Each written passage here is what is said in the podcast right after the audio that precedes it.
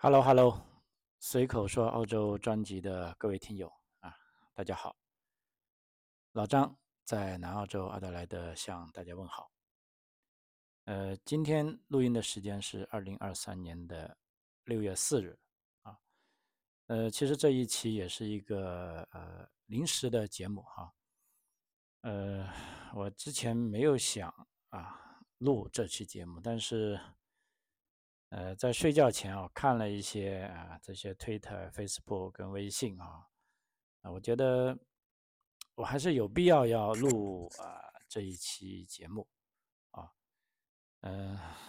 六月四日啊，我们知道啊，最重要的是三十四年前的这个天安门广场啊发生的这个，呃，不管它是叫啊六四事件也好啊，叫天安门事件也好。那我想，在我们这个年代的啊华人啊，尤其是中国人啊，我觉得不管你对这件事的观点怎么样啊，即便你是完全反对他啊，或许你是赞成他，我觉得大家都应该知道啊这件事情啊，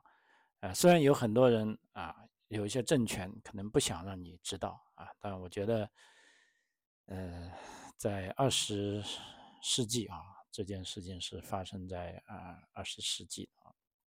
啊没有理由啊去把这件事忘记掉啊。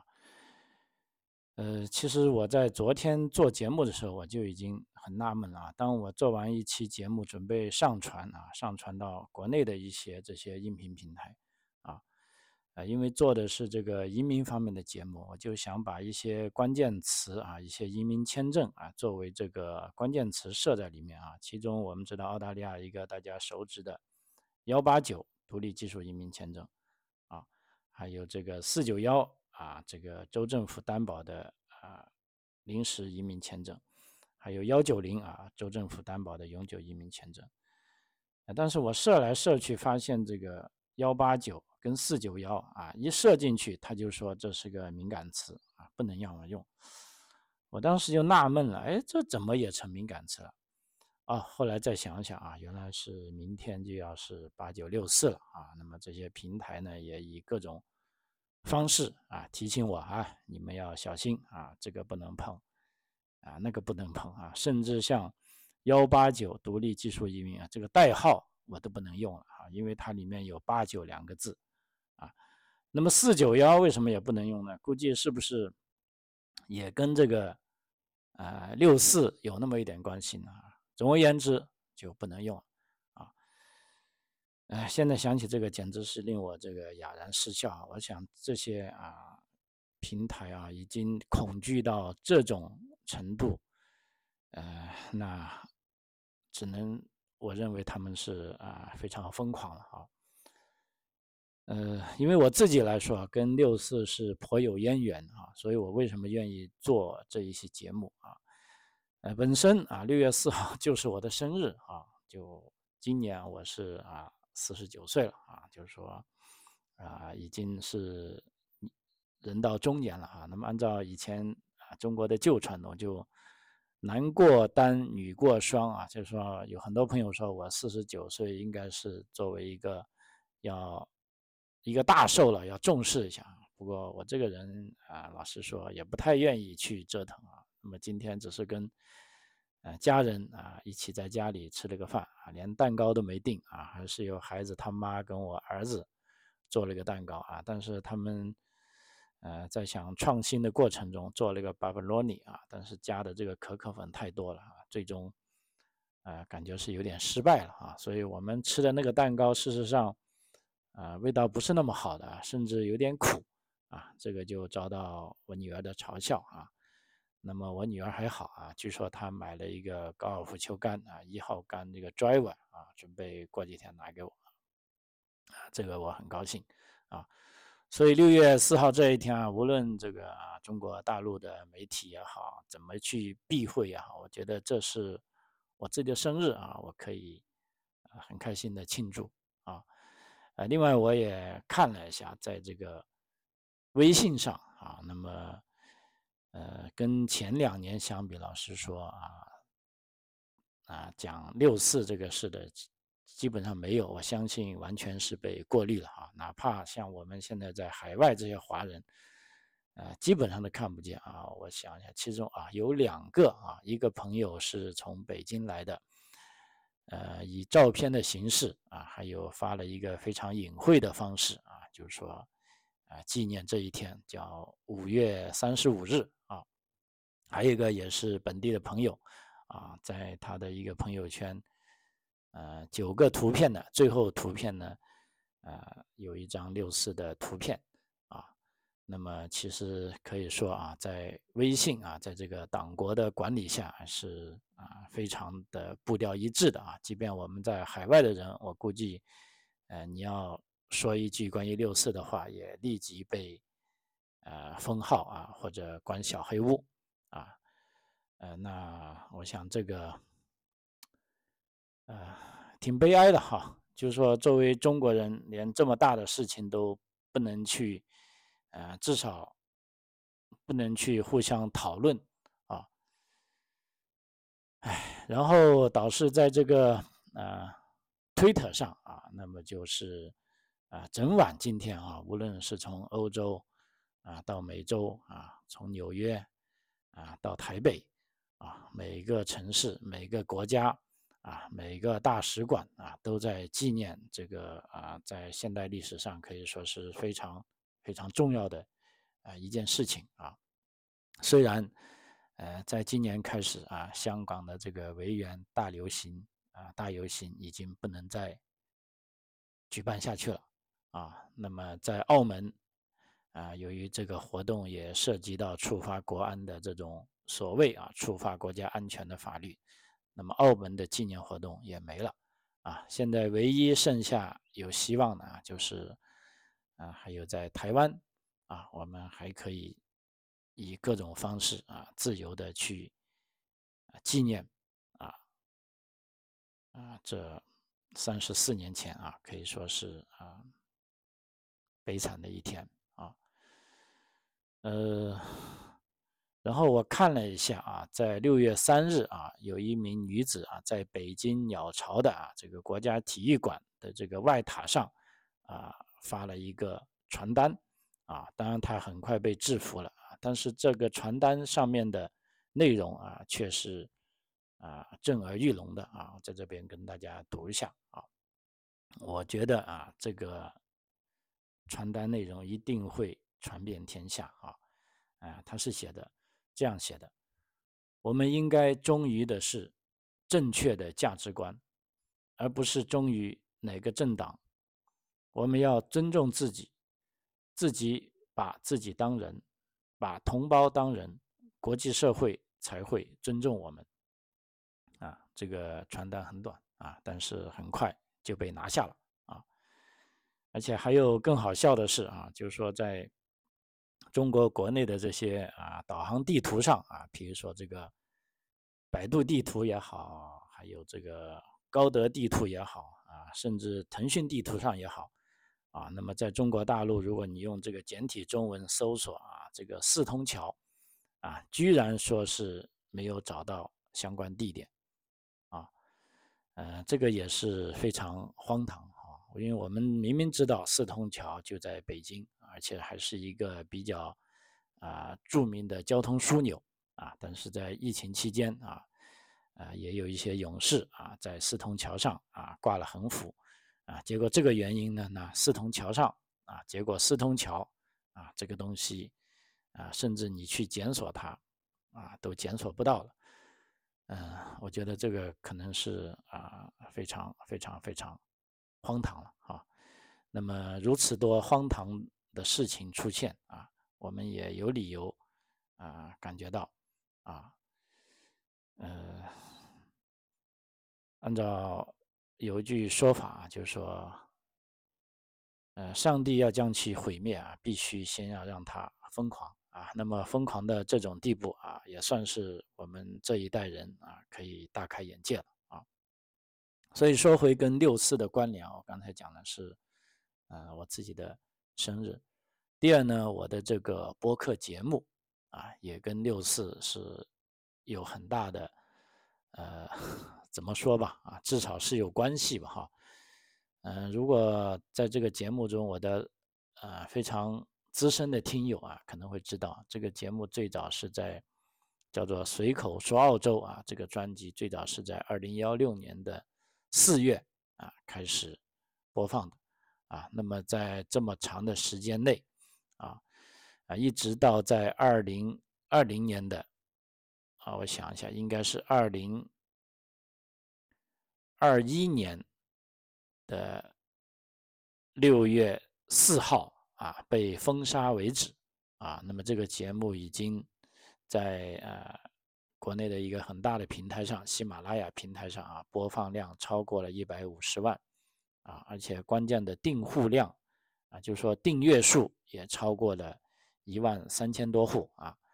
呃具体的粉丝数我就忘记了啊，但是呢，就是在二零二一年的。六月四号啊，其实那天晚上我还正在跟国内一个朋友通电话啊，关于这个，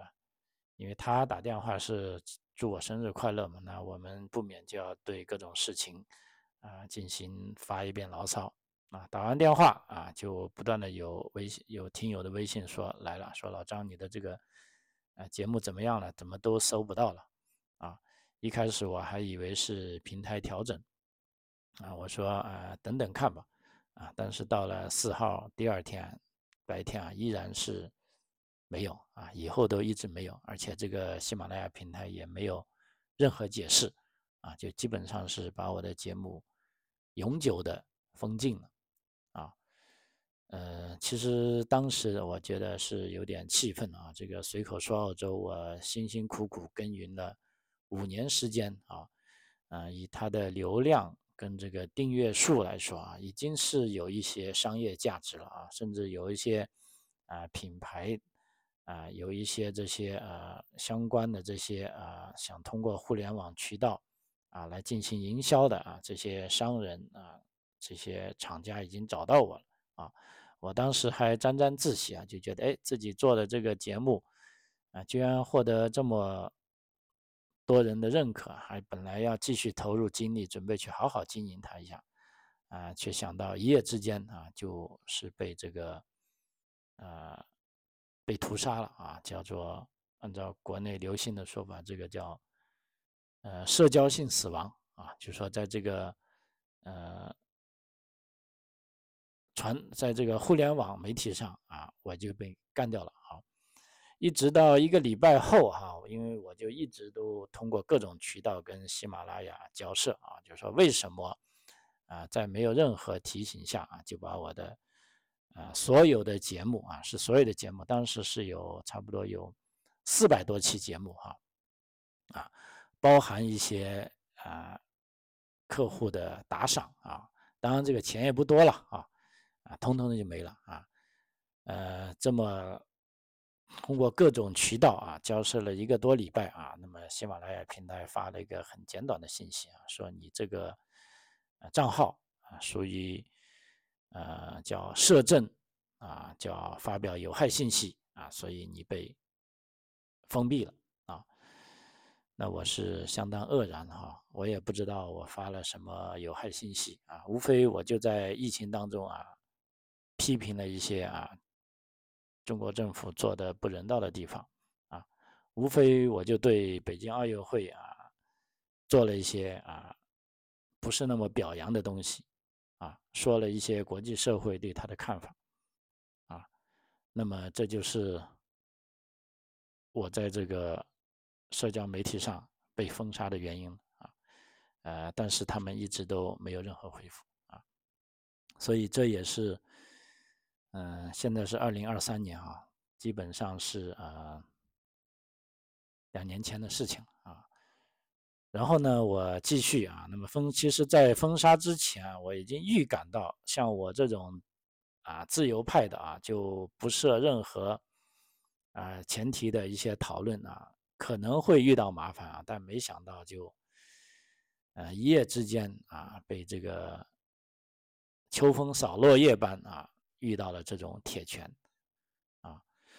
好在我呢，当时也在这个台湾的这个 Song On 啊这个音频平台上啊做了一些节目的啊备份啊，也就是说，同时当时我是把节目发表在喜马拉雅跟这个 Song On 上，那有一段时间过渡，呃，那呢我就可以继续把我的节目在这个 Song On 的平台上啊，通过 Song On 的平台上再引射到这个呃谷歌的播客啊、iPhone 的播客啊，以及其他主流的这些播客平台上啊，那么喜欢我这些声音的听众。啊，依然可以听到啊，只不过是中国大陆的朋友呢，啊，就要通过翻墙的方式啊来收听我的节目啊，嗯，所以这也是没有办法的办法啊，乃至后来啊，我的节目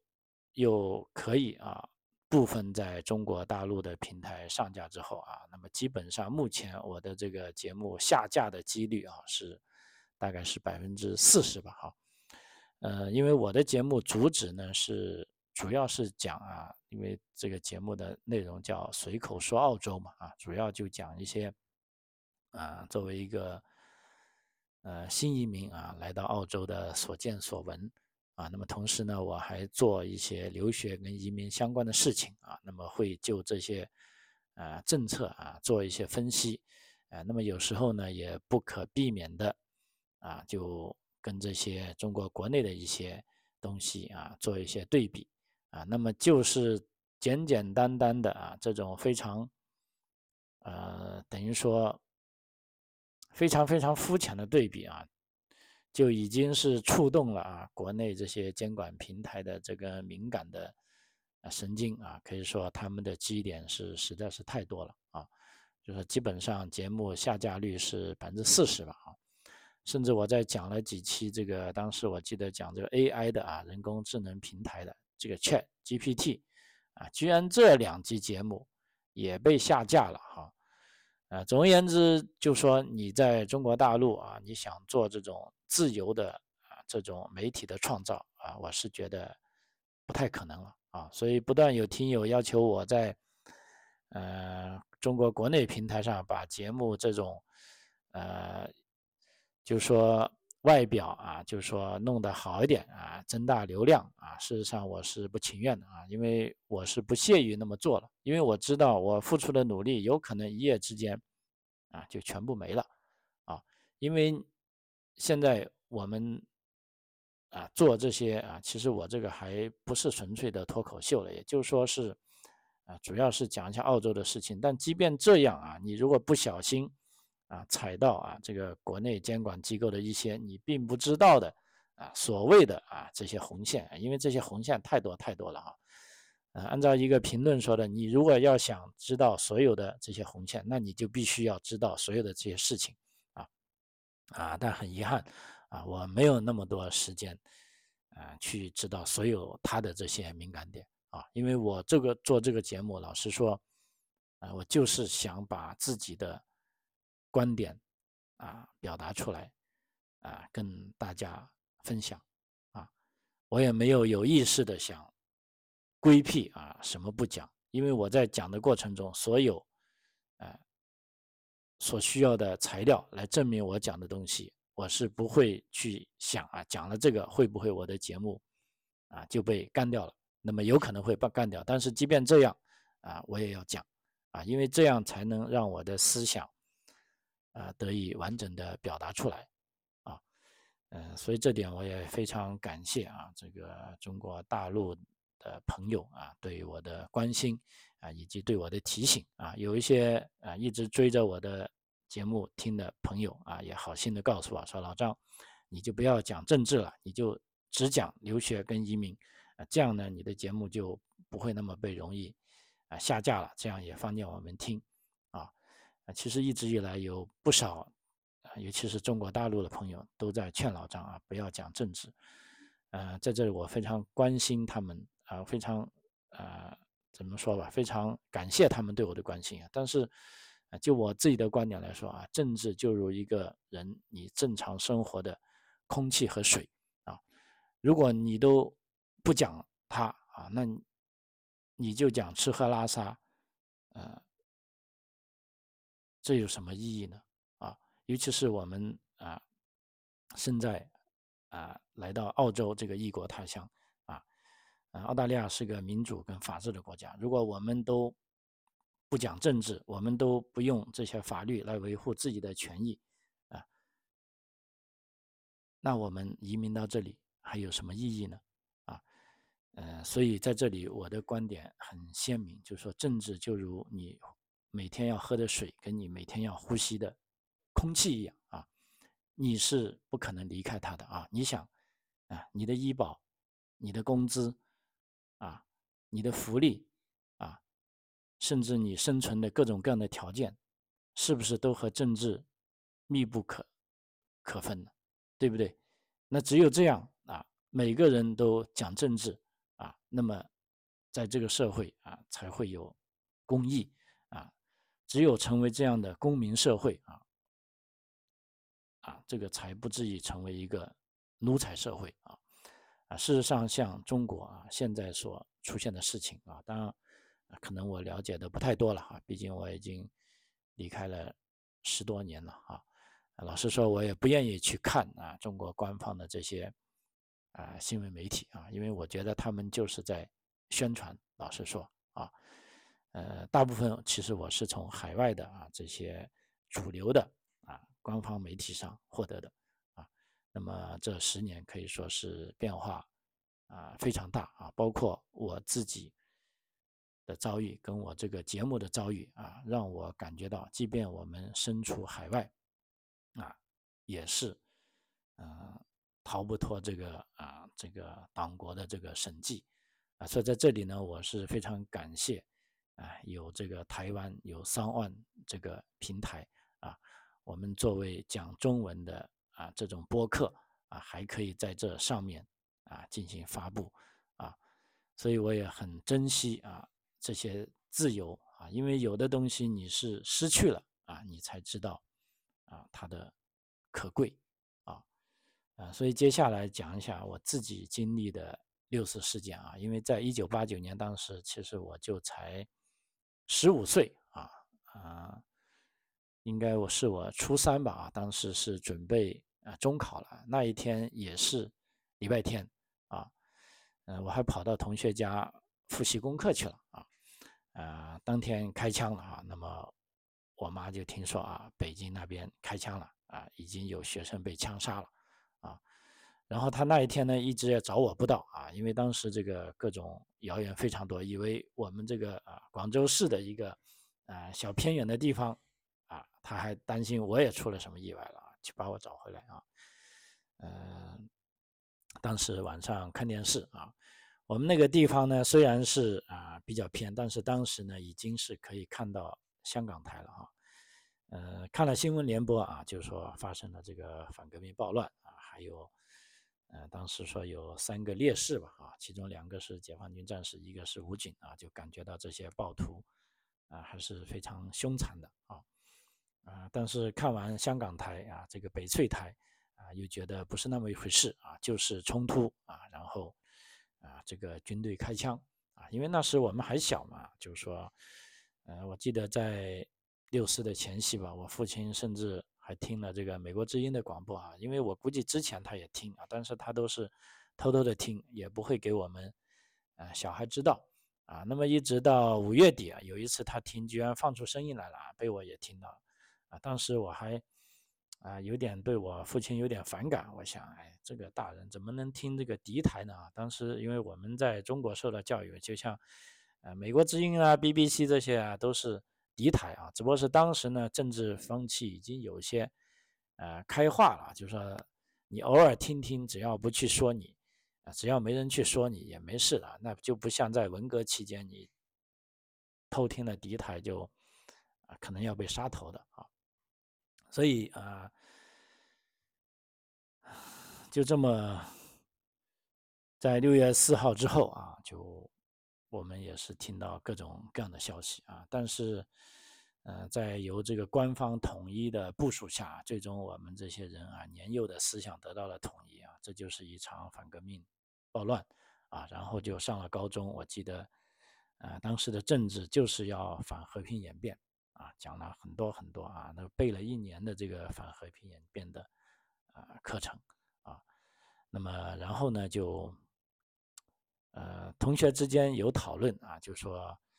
呃，但是呢，毕竟我们都是孩子嘛，啊，也讨论的不多啊。就总而言之，我们觉得啊，那是一个呃不幸的事件啊。从官方早期的宣传说反革命暴乱，后来又定性为这个啊六四风波啊。那么随着这个时间的呃迁移呢，就知道的就越来越少了哈。啊，直到有了以后有了互联网啊，那么我可以从互联网上。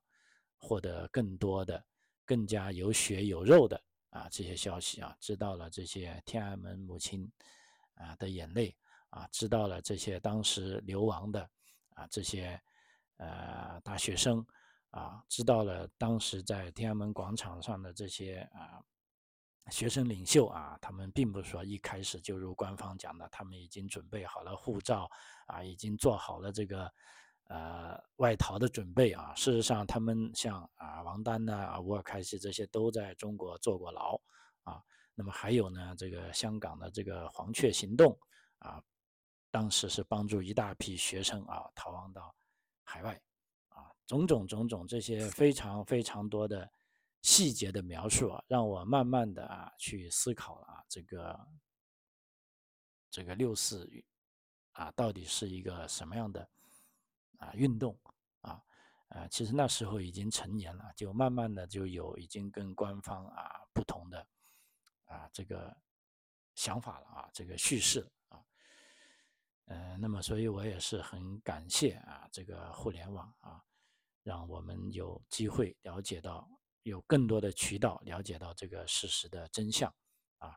那么最终其实我的移民呢，就老实说跟六四是没有。直接的关系的，但是对这种，呃，党国体制啊，我是一直都，啊，怎么说吧，啊，就是说也没有什么太多的好感啊，而且一次一次的这些群体事件啊，让我更感觉到，啊，那么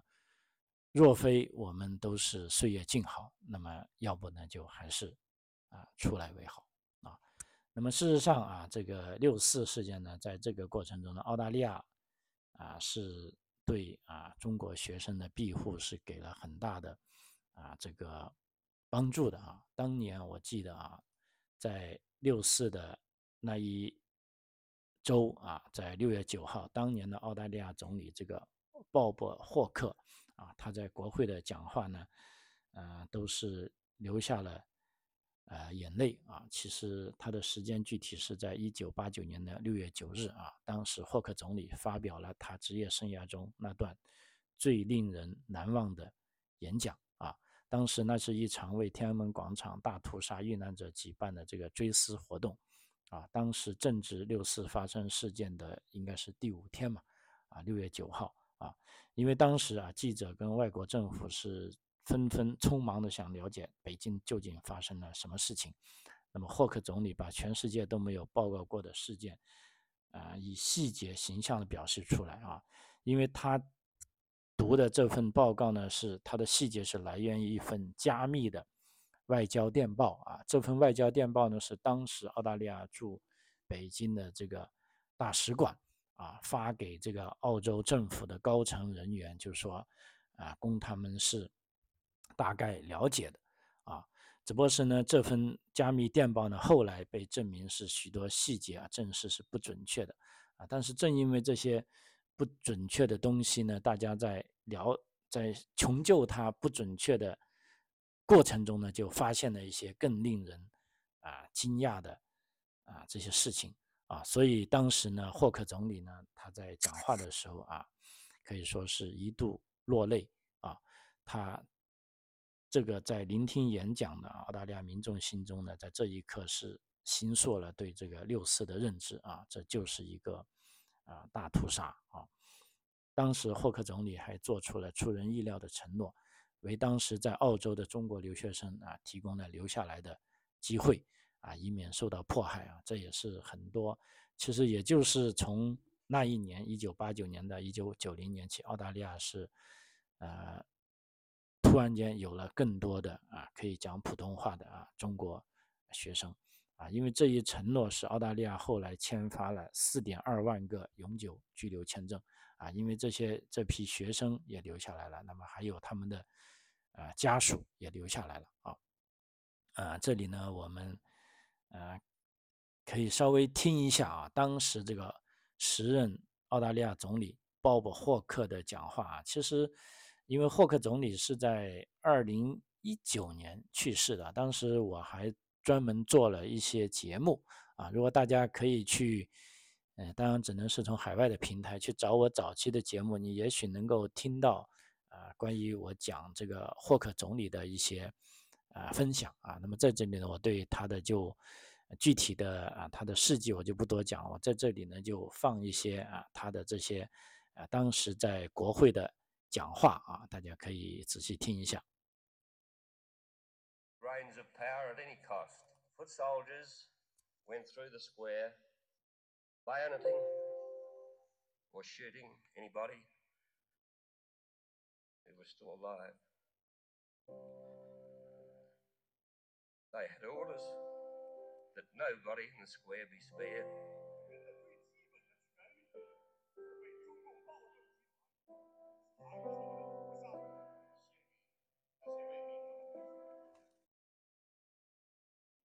唉，呃，节目最后啊，也是六月四号，让我们啊再一次为当年在。这个事件中啊，不幸遇难的这些中国人啊，呃，表达我最深厚的啊这个哀悼吧啊。